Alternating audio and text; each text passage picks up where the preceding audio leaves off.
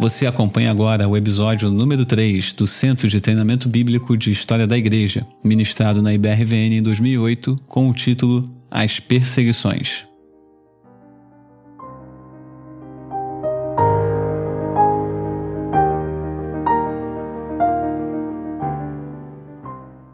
As perseguições. Essa frase aí do Alexander Mann, é assim Alexander Mann porque ele é russo.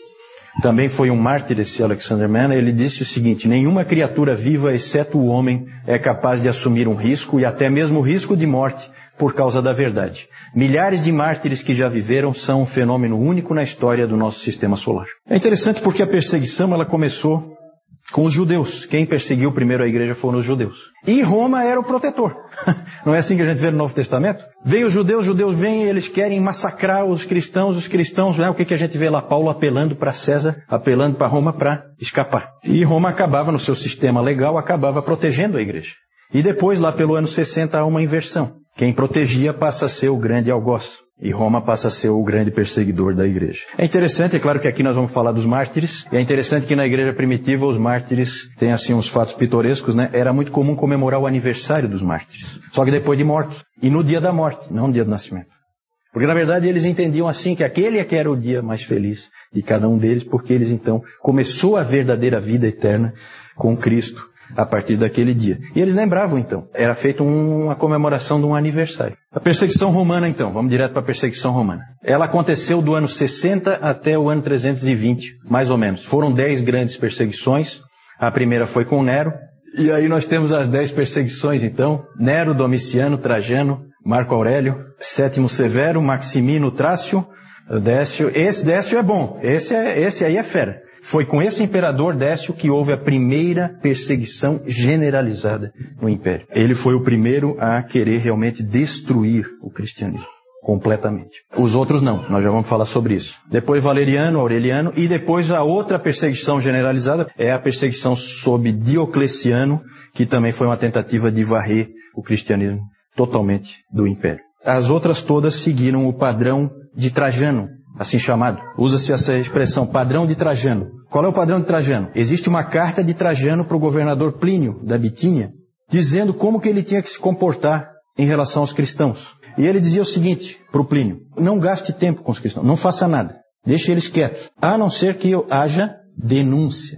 Se alguém vier reclamar para você de que aquele cara é cristão, aí você dá um jeito nele, obriga ele a adorar o imperador para resolver o problema. Então, esse foi, na maior parte do tempo, a perseguição foi assim. Se você tinha um vizinho encrenqueiro, então você estava numa situação difícil. Porque ele ia acabar te denunciando e aí você ia ser colocado contra a parede. Na maior parte do tempo, os cristãos viviam tranquilos, não havia problema, não havia dificuldade, a não ser que houvesse denúncia. É claro que você fica com medo o tempo inteiro, porque a qualquer momento alguém pode te denunciar. Então, era uma situação ruim.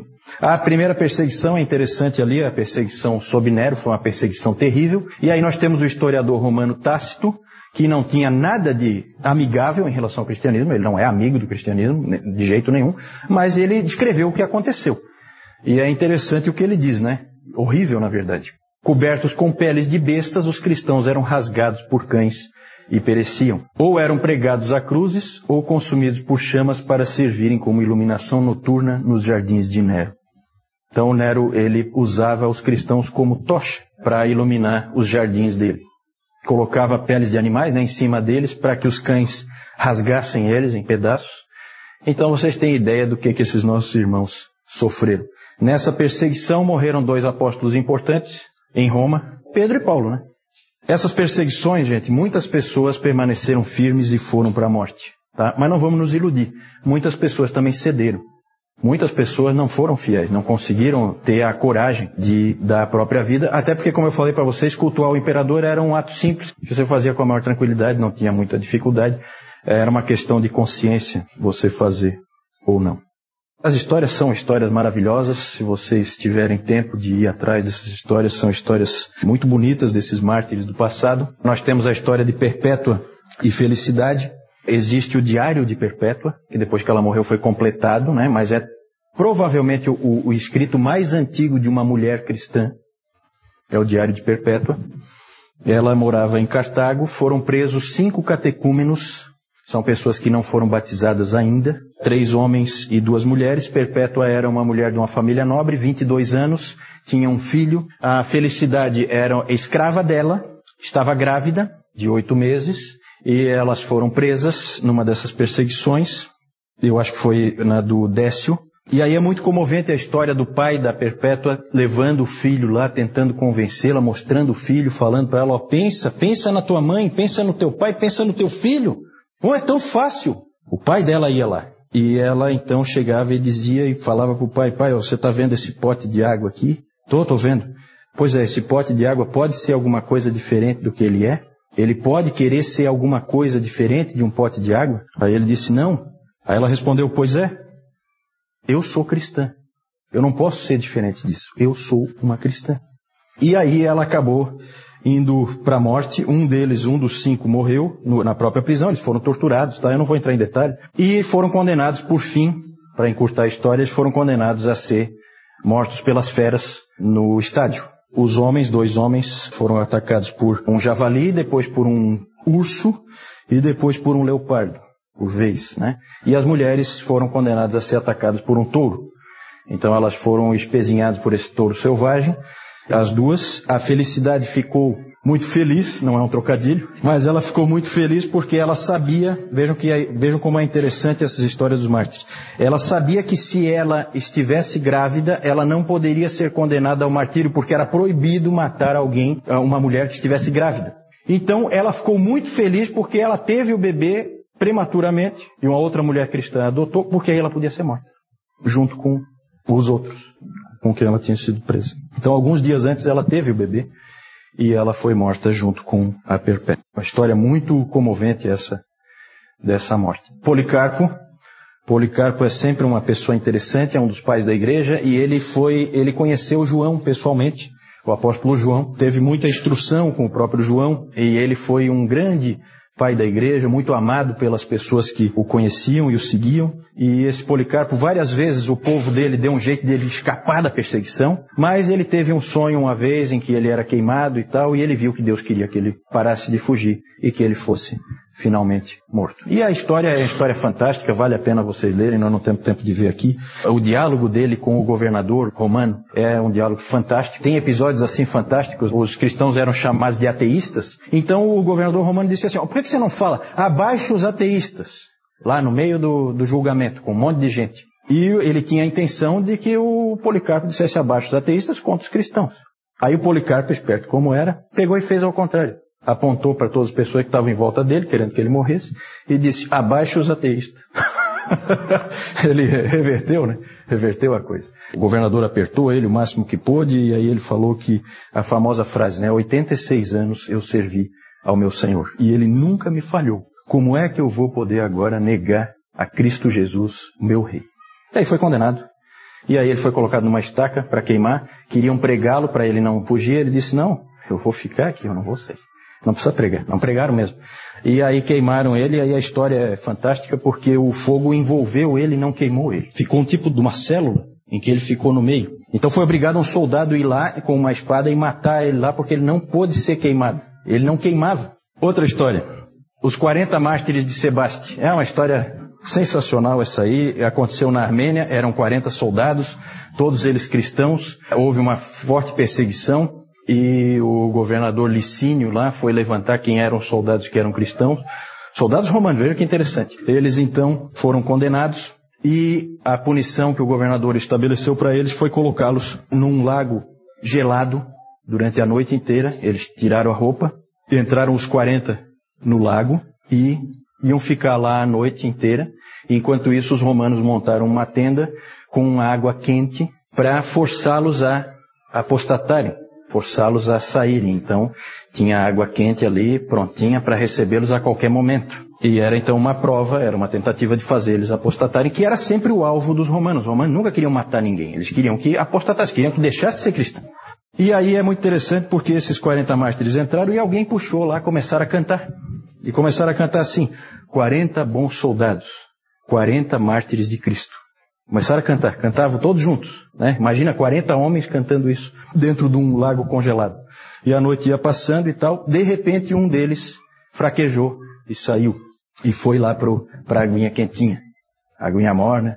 Aí, sabe o que aconteceu? Eles estavam cantando, aí eles assim, trinta e nove mártires, trinta e nove soldados de Cristo. E o guarda deles, vendo isso, ficou tão impressionado, ele já estava, né, sob uma forte impressão. O guarda que estava cuidando deles tirou a roupa e entrou, para ocupar o lugar do outro. Aí a música, quarenta mártires de Cristo, quarenta soldados de Cristo. E eles morreram ali. É muito interessante porque tem os nomes deles registrados.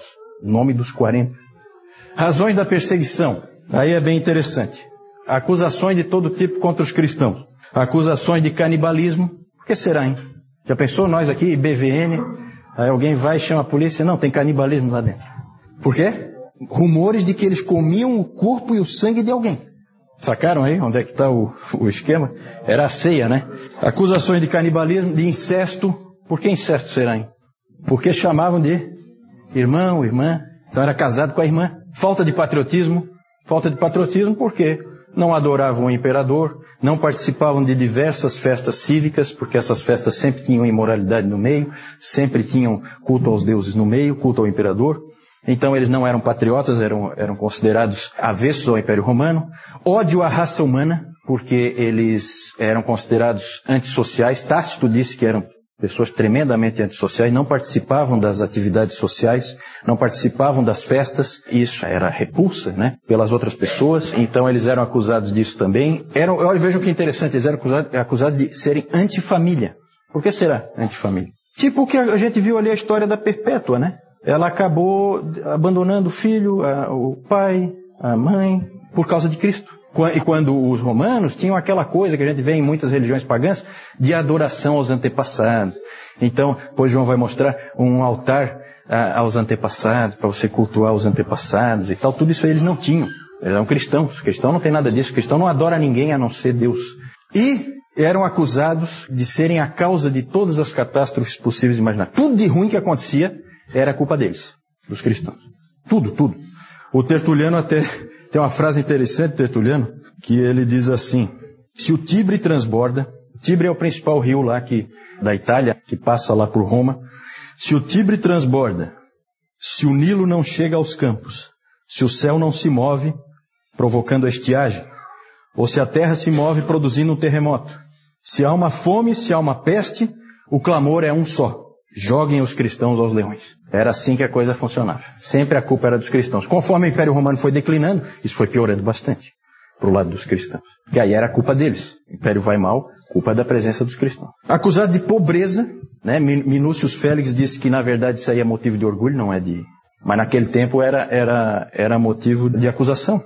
E a mais estranha de todas, acusados de ateísmo, como nós vimos na história do Policarpo. Por que será, em ateísmo? É, eles adoram um Deus que é invisível. Deus invisível não conta.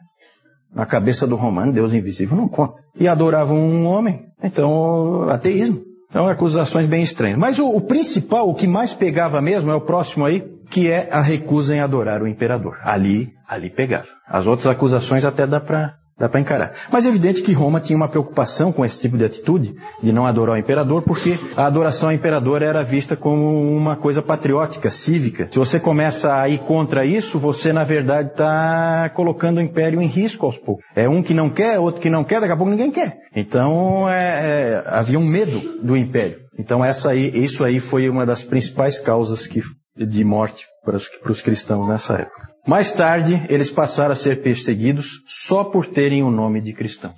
Aí já é coisa, coisa do preconceito mesmo. Todo mundo passou a odiar os cristãos. Os cristãos provocam todas as catástrofes que acontecem. E aí no segundo, no terceiro, no quarto século e no quinto século também, era muito comum, sempre em todos os cultos, eles liam esse texto de primeira Pedro quatro dezesseis. Mas se sofrer como cristão, não se envergonhe disso. Antes glorifique a Deus com esse nome. Porque você está sofrendo só por causa do nome, mais nada. Só porque você é cristão. E isso foi o que acabou acontecendo mais tarde. Propósito que os romanos tinham com a perseguição, principalmente a apostasia, e acabava martirizando os obstinados, os que não cediam. O resultado da perseguição. O F F Bruce, ele disse que a igreja estava preparada para a catástrofe desde o seu início. O próprio Senhor da igreja, o Senhor Jesus Cristo, tinha preparado. Ele tinha dito, se perseguiram o Senhor, como é que não vão perseguir os servos? Então a igreja sempre esteve preparada para tomar pau, para levar bordoada. Sempre esteve preparada. E isso pesou muito a favor da igreja, ela se fortaleceu em meio à perseguição. Ela, na verdade, foi purificada. Vocês podem imaginar que nesse tempo não tinha muito cristão nominal. Quem é cristão é cristão de verdade, não é cristão só de nome, porque não é fácil ser cristão nessas condições, não é nada fácil. Então provocou uma purificação da igreja, a igreja era muito pura nessa época. Também provocou a extensão da igreja, aquela frase do Tertuliano, o sangue dos mártires é a semente da igreja. Interessante aí é que chegou uma época, a igreja estava tão preparada para a perseguição, que chegou uma época, gente, que as pessoas começaram a buscar o martírio. Aí os presbíteros, os líderes da igreja, tiveram que segurar essa turma, porque o cara começava a querer ser morto. E a gente fazendo de tudo. Aí era aquela coisa, ah, é por denúncia, então eu mesmo vou me denunciar. Já que eu não tenho um vizinho mala, eu mesmo vou lá me denunciar. Começou a ter esse tipo de situação, e um fato pitoresco é o Orígenes, né? Alguém já ouviu o nome do Orígenes? Orígenes é um dos pais da igreja também, e o Orígenes, o pai dele, foi martirizado. E aí o Orígenes era jovem, gurizão, também queria ser martirizado por toda a lei. Não, meu pai foi, eu também vou. E fazia de tudo para ser martirizado, aí a mãe dele teve uma ideia, escondeu toda a roupa dele. Aí ele ficou com vergonha de sair na rua pelado, aí ele acabou não, escapando do martírio. A mãe dele foi esperta, achou uma solução prática, escondendo toda a roupa dele. E foi muito bom, porque o Orígenes depois foi um homem extremamente útil para a igreja, né? Foi um homem que fez muita diferença para a igreja. Depois nós vamos falar dele, um cristão de, de Alexandria. É importante, para terminar essa parte das perseguições, é importante a gente lembrar de algumas coisas, que nem sempre a perseguição fortalece a igreja. Às vezes a gente tem essa ideia, né? Às vezes a gente, tinha gente que às vezes falava, aí a gente ouvia aqui no Brasil alguns líderes aí dizendo, ah, é bom, era bom que viesse uma perseguição para purificar a igreja e tal. Cuidado, gente, tá? É muito bonita, são muito bonitas essas histórias, mas eu tenho certeza que nenhum de nós queria estar ali. Às vezes a igreja realmente foi purificada e aumentou, mas também houve vezes em que isso não aconteceu. Houve vezes em que a igreja foi dizimada em diversos lugares, certo? Nós vamos ver isso aí mais para frente, especialmente na Ásia e na África, a igreja foi completamente dizimada e destruída por perseguições. Outra observação é que a gente pensa muito nos primeiros séculos, nesses duzentos e cinquenta anos ali de perseguições no Império Romano, a gente pensa muito como a época da perseguição aos cristãos. Não é verdade? A gente tem essa tendência. Quando, na verdade, com certeza, a gente pode dizer com certeza, que o número de cristãos martirizados naquele tempo, nesses duzentos e cinquenta anos, é menor, bem menor, do que o número de cristãos martirizados nos últimos cinquenta anos no mundo, certo? Então a gente não pode esquecer nunca, gente, da igreja sofredora hoje. Como nós vemos aqui, esse aqui é o Coliseu, aqui são os cristãos que eles vão ser sacrificados pelas feras, aqui a gente pode ver um leão saindo aqui. O que é que acontecia? Eles deixavam vários dias os animais sem comida, para que quando eles entrassem não tivessem escapatória. Eles já iam atrás de comida.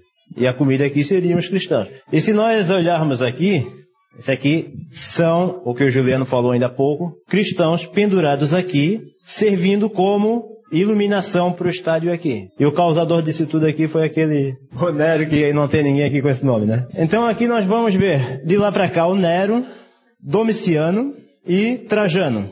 São pessoas muito que a gente devia evitar os nomes. Lá também nós temos Marco Aurélio, nós temos Sétimo Severo e Maximino, o Trácio. Nós temos lá aquele também que foi bem mencionado, Décio, lá de duzentos e cinquenta. Daí aqui nós temos a efígie também de Valeriano, sempre nessa sequência aqui, né? Nós temos Aureliano aqui, nós temos Diocleciano e aqui embaixo nós temos o Galério. Aqui nós temos aquela história bonita que o Juliano falou, da Perpétua e Felicidade, que por terem se mantido firmes como cristãs, e foram, como o Juliano falou, espetadas pelos touros. Depois disso, quando elas ainda estavam vivas, elas ainda eram espetadas pelas espadas. E aqui a gente pode ver ali a Perpétua ainda tirando a espada que ela foi cravada aqui nela. Aqui nós temos Policarpo, e aqui nós temos aqueles quarenta mártires de Sebaste. Aqui já inclui aquele que saiu ou aquele que entrou. Aqui nós temos o altar familiar do cultos aos antepassados. E aqui a adoração do imperador. Inclusive aquele lá de, de Augusto ali. Era colocado aqui, as pessoas passavam, faziam reverência a ele. É, eu esqueci de falar, tá, gente? Que quando você sacrificava, Você não, que eu espero que você não fosse sacrificar, que você ficasse firme. Mas quando um cristão apostatava e ele, e ele sacrificava de, é, efetivamente ao ídolo, ou ao imperador no caso, ele recebia o chamado libelo, que era um documento provando que ele fez o culto ao imperador, adorou ao imperador. Isso dava para ele uma série de garantias, fazia com que ele parasse de ser perseguido, ele podia ter vida normal, diferente de outros cristãos que não possuíam esse documento. Então esse é o libelo que tenha, tinha essa intenção. Quanto à fonte das informações que tem aqui, né? A maioria das informações vem da palestra do David Calhoun. Boa parte dessas informações estão repetidas nos livros, porque ele utiliza os livros como o referência dele, né? Mas alguma coisa não aparece lá. Alguma coisa é coisa que ele trouxe de outros livros. Então não vai aparecer lá alguma dessas informações. O David Calhoun, ele é um historiador da igreja, ele tem vários livros publicados e ele leu extensivamente livros de história, ele lê extensivamente livros de história, então essas informações ele tira desses livros. A principal fonte dessa história antiga que nós estamos vendo sempre foi e continua sendo o livro, nós vamos falar mais para frente, A História Eclesiástica de Eusébio de Cesareia. A maior parte dessas informações da história antiga nós temos por causa dele, porque ele escreveu um livro de história. Ele, inclusive, é considerado o pai da história da igreja. Esse livro, História Eclesiástica, é uma fonte primária de referência. E aí, claro, tem todas as pesquisas e tal. Ah, especialmente agora, nos Estados Unidos, está saindo um trabalho fantástico eh, de um professor lá, Moffat é o nome dele. Ele está escrevendo em vários volumes a história da igreja na Ásia. É um trabalho de pesquisa muito grande que ele está fazendo. Ele está tentando resgatar essa história que meio que se perdeu. Alguma coisa o Calhoun já traz. A pergunta é sobre Nero, onde é que ele está posicionado e como que está estruturada a sequência que nós fazemos aqui do curso. A sequência vocês vão perceber que ela não é exatamente cronológica, ela é em tópicos. Nós aqui nesse item das perseguições nós cobrimos duzentos e cinquenta anos, agora nós vamos falar dos apologistas, nós voltamos lá para o segundo século, o ano trezentos e vinte já é no quarto século. Então são coisas que se sobrepõem. Mas para fins de organização, a gente trata cada coisa separadamente e a gente tenta aprender alguma coisa com aquele tipo de acontecimento, com aquele tipo de situação. Em vez de fazer cronológico, que é muito mais complicado, leva muito mais tempo e fica muito mais confuso. Quanto ao Nero, o que se crê é que o Nero incendiou Roma, mas isso aí é uma coisa que não, não, não é possível provar. E foi sim no primeiro século. Ah, interessante, ó. Fui perguntado sobre a destruição do Templo de Jerusalém. Uma coisa interessante quanto ao crescimento da igreja é esse aspecto aí. A migração da influência dos apóstolos, dos judeus para os gentios veio na época certa. Porque se tivesse ficado no meio dos judeus, poderia ter se perdido. É claro que Deus tinha controle disso, ele é soberano e ele tinha tudo já planejado na sua providência. Jerusalém foi tomada e destruída no ano setenta. Ela foi completamente destruída, nós temos lá as ruínas lá hoje do Muro das Lamentações, pelo general, agora eu vou trazer ele para mim aqui, apesar de ser nome bíblico, escapou só pela metade, porque o general Tito foi, que depois também se tornou imperador, ele foi quem invadiu Jerusalém e arrasou completamente. E depois, no ano cento e trinta e cinco, finalizaram o serviço e acabaram de vez com o país chamado Israel. Foi destruído completamente, deixou de existir e só passou a existir novamente agora em mil novecentos e quarenta e oito. A palavra mártir significa testemunha. Mártir é uma testemunha. Só que é um nome que ganhou uma conotação especial, técnica, para identificar pessoas que morrem por causa da verdade, por causa de uma crença que eles têm.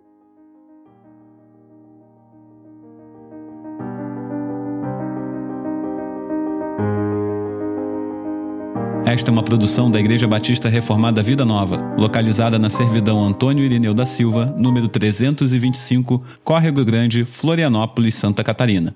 Nos encontramos semanalmente aos domingos, às dez horas da manhã, para o culto público ao Senhor. Venha nos visitar. Sola Fide, Sola Escritura, Solus Christus, Sola Gratia, Soli Deo Gloria.